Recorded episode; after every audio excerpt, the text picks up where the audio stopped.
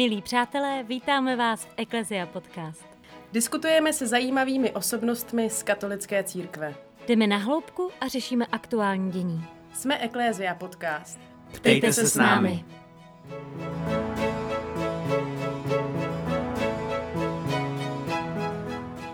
Tato epizoda s Markétou A Karolínou. Kněz Petr Beneš pochází z Prahy. Kromě teologické fakulty vystudoval ještě obor český jazyk a literatura na Filozofické fakultě Univerzity Karlovy. Věnuje se literární historii a dává četné exercicie. Po studiích pracoval jako učitel na různých školách, od základní až po vyšší odbornou školu ve svatém Janu pod Skalou. Po 12 letech pedagogické praxe vstoupil do řádu redemptoristů a v roce 2006 byl vysvěcen na kněze. V současnosti působí jako kaplan v kostele nejsvětějšího srdce páně v Praze na Vinohradech. V poslední době se mimo jiné věnuje tématu postavení žen v církvi, které zajímá i nás. Otče Petře, vítejte v našem podcastu. Dobrý večer. Než se dostaneme teda k ženě v církvi, tak takovým prototypem ideální ženy je vlastně určitě pana Maria. Tak od ní asi začneme. Jaké vlastnosti byste ní vyzdvihl? S tím ideálem je to trošku problém, aby to byl takový nebetyč, takový ideál, kterého nikdy nedosáhneme a v podstatě si nakonec řekneme, no Pana Marie je jediná, my takový být stejně nemůžeme, tak eh, vlastně to bude spíš alibi pro to, abychom na sobě nepracovali. Takže Maria je především živá žena, stále živá, matka Ježíše Krista, to znamená, že má vlastně to, co my musíme pracně hledat, že její lidská přirozenost se zcela orientuje na Boha a její lidství se plně realizuje v tom, že se dává do služby Bohu a je to zcela, u ní je to zcela přirozené, u nás je to nadpřirozené. U ní je zcela přirozené to, že je zcela k dispozici Bohu, protože je to její dítě. A řekl bych, že tyhle ty dvě věci, že je zcela k dispozici Bohu a že je stále živá, jsou vlastně potom důvodem k té velké mariánské úctě, k její obrovské roli, kde bych zdůraznil asi to, že Maria je aktivní recepce, aktivní pasivita v tom dobrém slova smyslu. Prostě namísto našeho zbrklého jednání je celé otevřená Bohu, což stojí obrovsky větší úsilí než, než naše vlastní plánování a překotné aktivity. Že nás učí a za, pomáhá nám v tom být Bohu otevření, poznat jeho vůli, dát jí tvar svým konkrétním životem, řídit se podle toho, co Bůh chce a ne zvnějšku ideologicky, ale zevnitř. To znamená být přítomem Bohu, umět se jim nechat oslovit, rozlišit Boží vůli a potom přijmout zodpovědnost za to, že je-li Bůh mým otcem, tak všichni lidé jsou mými bratry a sestrami a měl bych jim sloužit. Tyhle vlastnosti a cnosti, co ale zmiňujete, se vlastně týkají každého člověka, no. bez ohledu na to, jestli to muž ano. nebo žena. Ano. Mohl byste vyzvihnout nějaké jako ženské vlastnosti? No to je těžké, právě protože Maria třeba byla velkým ideálem, když použiju to slovo ideál mnoha mužských svatých, že jo? často ji máme zobrazováno právě z muži svědci, kteří v ní viděli svůj obraz, to je zajímavé. Možná tím se dotýkáme toho, že ta otázka ženské mužské spirituality vůbec není jednoznačná a je otázka, nechci vám zkazit celý program, zda vůbec existuje speciální mužská nebo ženská spiritualita, protože já jako muž chápu Marii taky opravdu jako vzor, jako jestliže mám někoho jako vzor a příčinu svého duchovního života, tak je to Pana Marie, žádný světec. To znamená, že ona především je člověk, který plně přijímá Boha, jak jsem říkal. Samozřejmě to ženství je k tomu daleko lépe uspůsobeno. Právě v tom, jak jsem možná řekl, ale to platí i pro muže, i pro ženy, ale ženství v tomhle má, bych řekl, větší obdarování. Upřednostňovat odpověď před impulzem. Nejprve čekat, přijímat dát prostor vyzrát a teprve potom citlivě odpovědět na to, co se děje a ne vnutit světu svoji vizi a svůj plán. Samozřejmě to by měli umět i muži, ale řekl bych, že je to výrazný přínos ženství, chceme-li tedy nějaké ty rozlišující vlastnosti uvést tomhletom, protože mužům tohle to jde těžko a žena dokáže z tohohle i mít radost. Muž se k tomu musí často nutit, ale žena dokáže mít radost z toho, že dá prostor druhému. Co třeba muži v té své spiritualitě upřednostňují oproti ženám? Já teda se nevěnuju těm těm speciálním spiritualitám, jak jsou, že jsou vyloženě hnutí a spiritualita mužů a podobně, modlitby matek, tedy vyhraněné nějaké spirituální cesty. Já bych řekl, že to základní, ten obsah stejně se týká nás všech, ale spíš potom třeba při rozhovorech, zpovědích, při tom, jak jakoby pracovat s dopadem toho, co probíráme, s dopadem toho, co v Bibli čteme na život, tak spíš bych řekl v tom individuálním vedení a jakoby dotažení toho, co pro nás boží slovo znamená, je velmi podstatné rozlišovat v tomhle. Tam bych řekl teprve, že to přijde na řadu, protože mluvím-li, já nevím, mám-li téma boží vlastnosti, mám-li téma milosrdenství, horské kázání, tak asi nebudu uměle jakoby hledat, jak to říct mužům, jak to říct ženám, Ježíš to taky nehledal. Ale když potom budu toho člověka doprovázet a s tím, co jsme slyšeli, co nám Bůh řekl pod vlivem Ducha Svatého pracovat, no tak musím úplně jinak vnímat mateřství, babičkovství, mm, manželství, manžel, roli manželky a podobně. A určitě i to, jak celá ta duchovní cvičení se převedou do života, tam už je to podstatné. Takže bych řekl, nedělejme nějaké podst- rozdíly v tom obsahu, ale spíš jde o to, jak s tím obsahem potom pracovat. A tam určitě musím brát zřetel na to, že muž je často logičtější, vůbec neinteligentnější, ale řekl bych logičtější, eh, zkratkovitější, chce mít věci hned hotové, nemohu od něj asi ve většině případů, i když zase to neplatí stoprocentně, my jsme prostě nějaká škála, eh, nemohu od něj chtít eh, asi, aby věci nějak dlouze hodiny meditoval, reflektoval, protože jednak ani nemůže, jestliže živí rodinu a tak dále.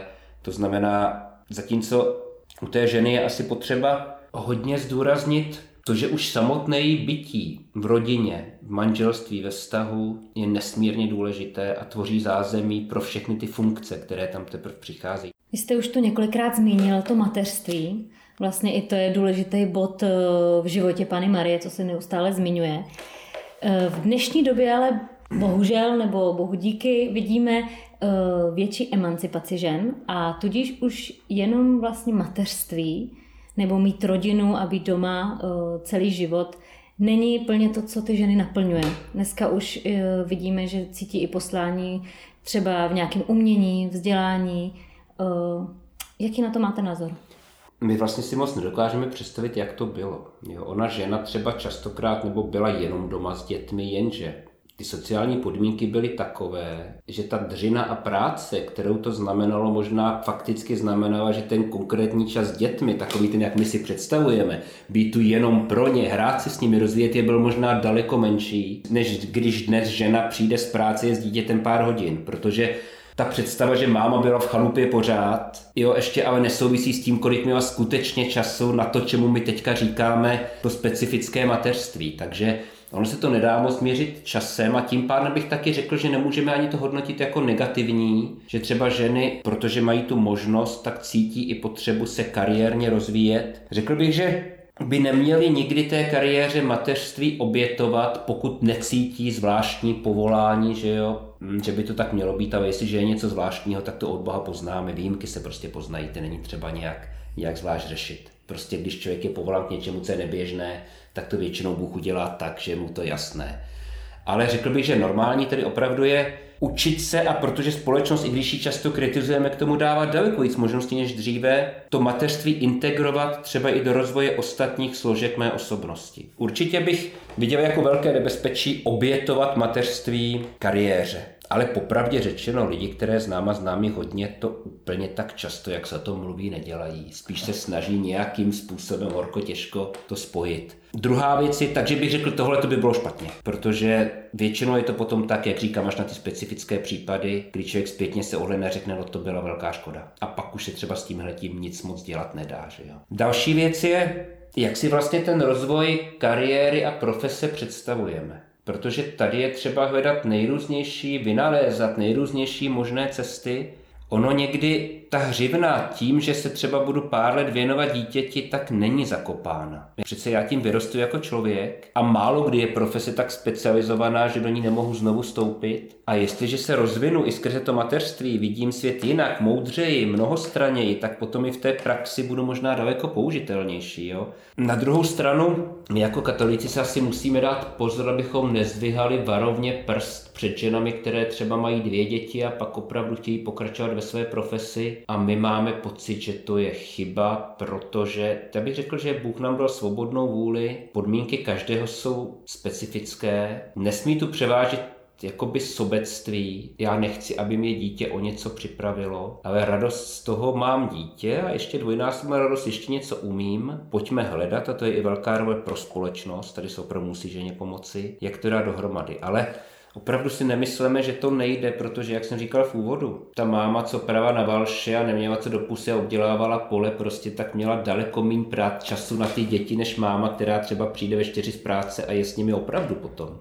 Určitě si myslím, že by byla chyba dary, které ženám Bůh dal, nerozvíjet, protože proč by jim je jak dával. Vím, že jsem byl vždycky velmi rozhorčen, když v některých klášterech ženy, které měly nějaké nadání a dary, tak byly schválně postaveny do role, aby je využívat nemohly dají mu nějaké pokory, tak lékařka měla brambory, že jo, a talíře, protože kdyby byla lékařkou, tak by byla pyšná, no to je přece blbost, že jo. Potkáváte se možná s různými řádovými sestrami. Mají redemptoristé i ženskou větev, nebo nemají? Máme, to je klauzurní větev, není jich moc těch sester, u nás jsou nejblíž v Kežmarku na Slovensku. Jsou to přísně klauzurní sestry, podobně jako třeba karmelitky. Specifické jsou tím, že mají fialový hábit s modrým závojem, takže vypadají velmi pestrovatně. tak to jsem asi nikdy neviděla, bohužel. A ještě by mě zajímalo tady k tomuhle tématu, jestli jste se potkal s tím, že někdy by právě řádové sestry bojovaly s tím, že nemohou naplnit to svoje mateřství. Jestli to je, třeba je to pro ně opravdu větší oběť, to mateřství, to, že nikdy nebudu mít děti, než třeba, řekněme, ten celibát sám o sobě. Víte, oni o tomhle tomu moc úplně nemluví. To je zajímavé, jakože pro ty řeholníci, aspoň ty, které znám já, znám je, znám je dost dobře, jakoby tohle to úplně, aspoň není to téma k povídání. Já bych řekl, že Obecně je to určitě těžké, tak jako pro kohokoliv, že i pro kněze vzdát se třeba rodiny. Ale mám pocit, že když ty sestry se už pro něco rozhodnou a jsou tam, takže a vydrží tam, takže jakoby tohleto téma už není tak aktuální, prostě proto já nevím, když se, když se někam dostanete a víte, že tam jste prostě, tak řešíte najednou úplně jiné otázky, jo? jako neustále se vracet k tomu, že by to mohlo být jinak, jako neznám moc na ten případ, samozřejmě. E, samozřejmě ten smutek přichází i u mužů, i u žen, e, přichází krizové okamžiky, ale musím opravdu říci, že tak jako když vstoupíte do manželství, tak už moc jenom ve chvílích nějaké slabosti, že jo, a romantických úniků neřešíte, jak by to bylo, kdybyste vdaná nebyla, protože prostě ten život přináší nové úkoly, jo. Samozřejmě je to těžké, ale kolik lidí ve světě nemá třeba děti a žije, takže já bych zase úplně tu tíhu toho jakoby nepřeceňoval. Tím se dostáváme asi k nejzajímavějšímu tématu, nebo nejkontroverznějšímu, a to je eh, postavení ženy v církvi. Eh, dneska už se o tom hodně mluví, jaký by měly mít posty, nebo aby papež František hodně mluví ke kněžím a k biskupům, aby se nebáli eh, brát ženy mezi sebe, pouštěli k zodpovědnějším funkcím, dávali, vkládali do nich důvěru. Jak si teda můžeme to větší zapojení žen v církvi představit? Nebo myslíte se, že jsou málo zapojovány? Určitě je to dáno tradicí, církev bych řekl, že je vždycky pomalejší než společnost, takže my jsme zhruba, bych řekl, někde ostovec za světem, možná jako za těmi světskými organizacemi. Zároveň bych řekl, že co se týče důstojnosti žen, takže na tom církev není špatně, akorát toto málo mluvíme a někdy to používáme pak jako zástěrku, že žena má důstojnost, tak už nepotřebuje funkci. Protože je fakt, že světice, kterých je nepřeberně, ty všechny jsou ženy, ke kterým se, ke, které obdivují mnozí muži. To znamená jakoby to, že ženy je třeba si vážit, to, že je zcela rovnoprávná v důstojnosti božího tvora s mužem, to je křesťanství jasné od počátku.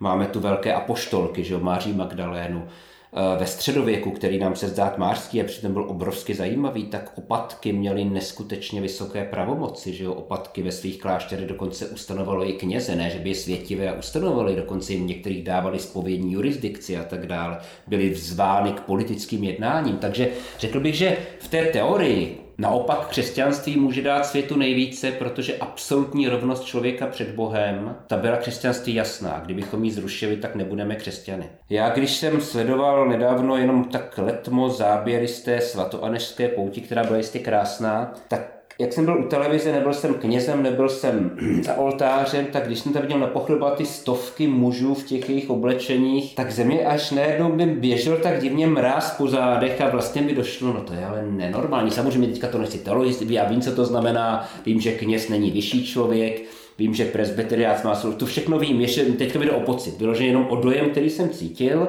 a ten teda vůbec dobrý v tom okamžiku nebyl. Prostě tam napochodovala armáda mužů na vyvýšené místo, nemluvme zatím ještě o jáhenské nebo kněžské hodnosti žen, ale o tom, že prostě ženy zůstávají v tom publiku, chcete-li použít to hloupé slovo, které mnohé pohorší. Kdybyste mohl rozhodnout o tom, kde by ženy v církvi mohly hmm. najít nějakou funkci, tak co vám tak přijde, že je schudný, není to úplně hmm. mimo hmm. a mohlo by se to třeba realizovat? Hmm. No já vám řeknu, v čem to je. Ani tak nejde o to uvažovat, co by mohly dělat ženy, ale co by nemuseli dělat muži. To by měla být první otázka. My totiž jsme kněžství rozšířili na oblasti, na které se vůbec nevztahuje. To znamená, když zatím pomineme otázku sakramentální svěcení, tak prostě jakékoliv jiné funkce, které nevyplývají z kněžského svěcení, to znamená udělování svátosti primárně, tak tam by vůbec nemělo pohlaví hrát roli i v nejvyšších funkcích ekonomických, personálních, kulturních a tak dále. Když vezmete ustanovení sboru kardinálů třeba, to byli poradci papeže,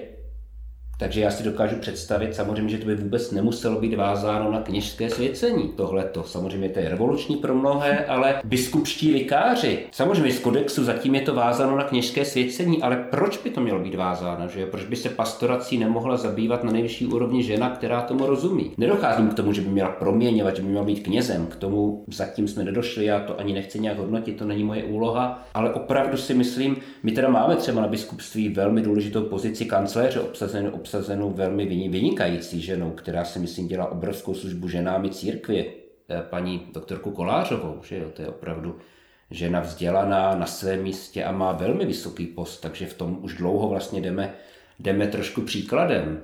Opravdu musí kněz ve férnosti vést přípravy třeba ke křtu dětí, když rodiny, které děti vychovávají ve víře, rozumí tomu možná mnohem lépe. Samozřejmě musí projít nějakým vzděláním, kněz nad ním musí mít dohled, musí nějakým způsobem se skázet, modlit se spolu a možná potom nám úplně jinak vysvětne i problém s takzvaným nedostatkem kněží, který možná vůbec není nedostatkem, že jo? To možná vůbec souvisí s nějakým širším zapojením lajků hmm? obecně. Ano, určitě. Jakmile budeme mít určitě. víc lajků, můžeme mít i více žen. No ono ideální by bylo i jako ve společnosti, samozřejmě zatím jsou kvóty nutné, protože nejsme, ale ideální by bylo, aby se o tom vůbec nemuselo uvažovat, jestli je to muž nebo žena, že jo? To je cíl, ke kterému chceme dojít. Teďka zatím se pořád mimo tu oblast svěcení, že jo? Ale jinak vlastně cíl je, aby se neuvažoval ministriní je žena, že jo? Tam ještě nejsme, proto třeba já jsem příznivcemi kvót a podobných věcí, které mnozí, zvlášť konzervativně založení odsuzují, ale já si myslím, že samozřejmě to není ideální nástroj. Ale je to cesta někam. Musí se zvýšit i prestiž zaměstnanců církve, a to i finančně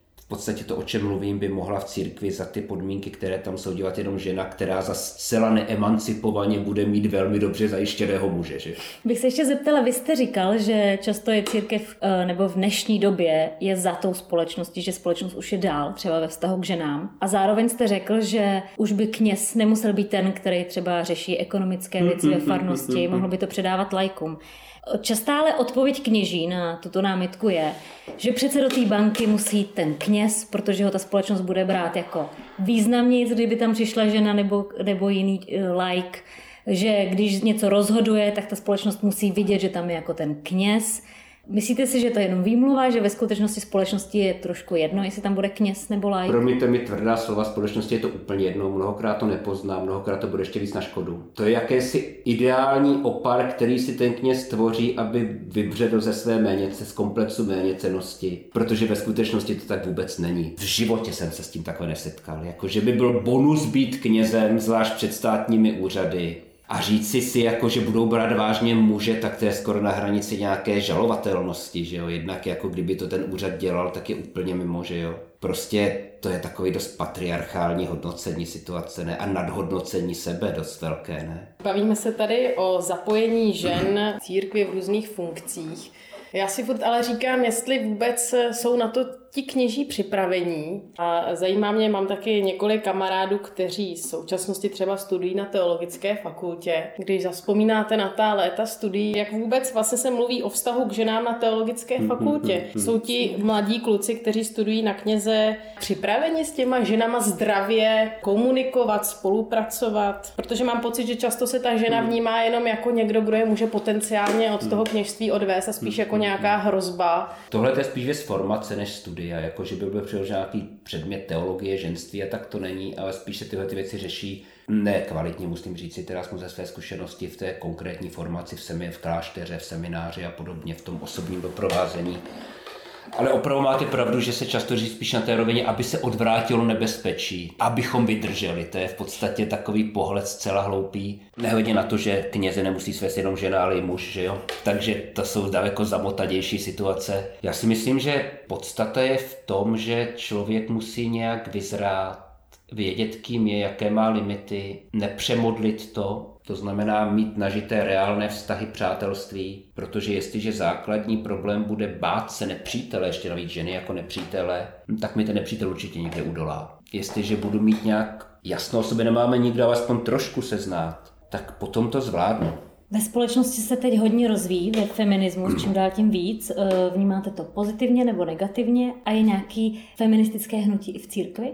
Já bych řekl, že už jsme trošku za zenitem, že my jsme přišli trošku ze spožděním v tomhle zase u nás. Feministická teologie byla velmi, velmi, velmi živá po druhé světové válce a přinesla spoustu pozoruhodných výsledků. Jo, u nás je to problém, že my vždycky vidíme jenom extrémy, že když se řekne gender, tak mluvíme o záchodcích pro třetí pohlaví a vůbec nehodnotíme, že tam jde o něco daleko podstatnějšího, a sice o konkrétní historickou dějinou podobu uplatňování mužské a ženské role. A stejně tak teda i v tom hodnocení feminismu nám zasvítí jako ta katolíkům kontrolka pozor, ale ono šlo o to ukázat té primárně, že to je velký, velký problém, majoritně ženské, mezi věřícími, ale zároveň v kněžství primárně mužské, církvi, že vlastně evangelium je psáno pro všechny a že i žena k tomu má co říci z pozice matky, z pozice té, která ve společnosti není zvýhodňována. To znamená, šlo tady vlastně o to uvědomit si, tak jako třeba v teologii osvobození, pohled na evangelium z pozice utlačovaných, skutečně hladovějících, skutečně trpících. Pohled na evangelium z pozice žen.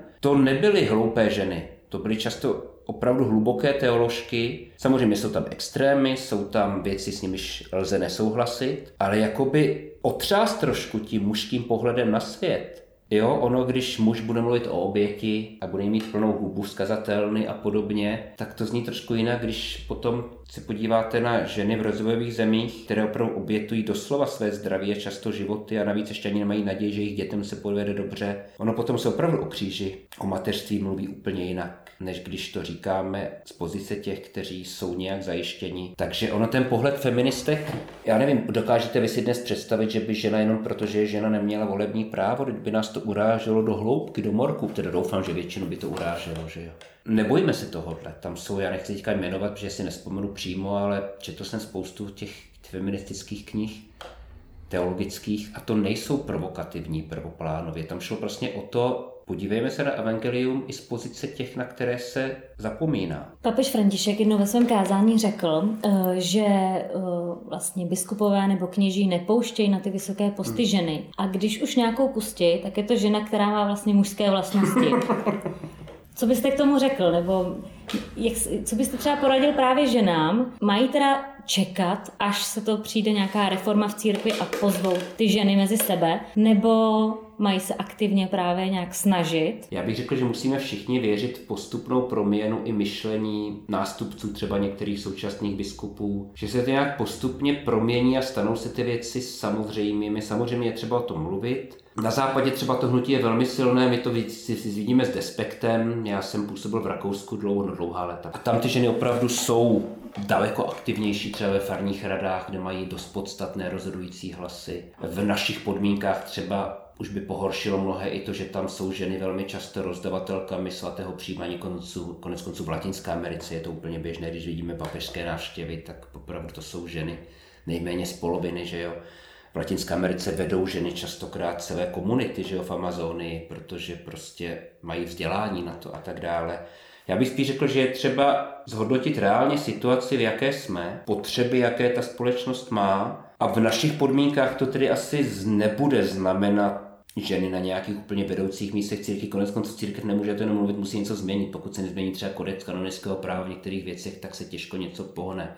protože dneska nemůže být, že jo, biskupskou vykážkou a podobně. Žena už jenom z téhle pozice v podstatě. To znamená, tady jsou změny třeba, jo, není možné jenom mluvit třeba i ze strany papeže, kterou si velmi vážím o tom, že by to mělo být jinak, ale pokud se nenastaví nové jiné mechanismy, tak jako ani není ta židle není v podstatě, na kterou by se ta žena vhodná mohla posadit, že jo. Ale já bych řekl, že je třeba začít v malých skupinkách, jako jsou třeba farnosti. Jak vypadají farní rady? Je to opravdu jenom setkání lidí, kterým farář oznámí, co se bude konat? A nebo je to místo, kde každý má svoji zodpovědnost, může přijít s návrhem, za který ručí, může rozvíjet vlastní iniciativy a tak dále. Ono se změnilo strašně moc věcí, vám se to nezdá, třeba já si pamatuju, jaký, s jakým despektem se na teologické fakultě dívalo na první studentky teologie ta profesora Voboloffa to bylo téměř něco neslíchaného, že by měly ženy studovat denní teologii a když tam první řádové sestry seděly, tak se o nich mluvilo velmi s despektem, že jako o těch, co si tam štrikujou v podstatě, že jo. Ale to se bavíme tak před kolika lety? 30? 30 let. Mhm. Po revoluci to bylo, že jo, v podstatě, kdy tam... Kdy už vlastně společnost normálně brala, hmm, že ženy studují. Že exotky těch pár, co studovala. Teďka je to na té fakultě dokonce většinové pohlaví, že jo, když se tam projde, když nevezmete studentky ke, studenty ke kněžství, že jo. Na druhou stranu musí projít změnou i naše mentalita a často to znamená, že se budeme muset prostě my přežít a po nás přijít někdo jiný, protože u mnohých představitelů církve to není zlá vůle, ale je to obraz světa, ve kterém vyrostli, navíc ještě pod, podržený tou strukturou církevní. Takže chápu dobře, že nás spíš by měla čekat na proměnu a nějak měnit. Být tam, kde má být, kde může být. To znamená, řekl bych, že ve farnostech může mít velkou roli a je třeba ve farních rádách opravdu mluvit o tom, jak jsem říkal, přípravy ke svátostem. Kde by tu funkci, kde by měla okamžitě, pokud je na to připravena. Samozřejmě ne protože je žena, ale protože je na to připravená, že jo, jo to by se nesmíme zaměnit, že jo, tohle to by bylo velmi jako zbláta do louže, jenom protože je žena a pak by vlastně dala nějaký špatný příklad tím, že k tomu není kompetentní, že jo. Nemůžu k tomuhle právě vést ty kvóty, že vlastně budeme mít kvótu, potřebujeme tam ženu, ale dosadíme tam ženu jenom protože je žena a ne protože je kompetentní? Možná, že ve farních radách by to tak bylo, i když tam moc ne, jako z ženy převažují. Ale já si totiž nemyslím, že to, co říkáte, určitě teoreticky nebezpečí, ale na druhou stranu mi neříkejte, jestliže máme jestliže máme 12 ministerstev a šlo by třeba o 6 žen, že opravdu jsme na tom tak špatně, že by se nenašlo 6 kvalitních žen, že by to znamenalo vzít kohokoliv, kdo je, a prostě to by bylo, prostě ty kvóty samozřejmě v sobě teoreticky tohleto nebezpečí obsahují, ale prakticky je to dost snadno eliminovatelné, protože přece není možné, aby nebylo, když je 6 kvalitních dětků na ministerské funkce, aby nebylo 6 kvalitních žen, prostě když si dáme práci s výběrem, že jo, takže si myslím, že to se dá ušetřit tohleto. My vás poprosíme už úplně na závěr, jestli byste něco třeba řekl na pozbuzení našim posluchačkám, kteří... Které? Které. Takže ještě jednou. To je genderově věrou posluchačkám, kteří to je...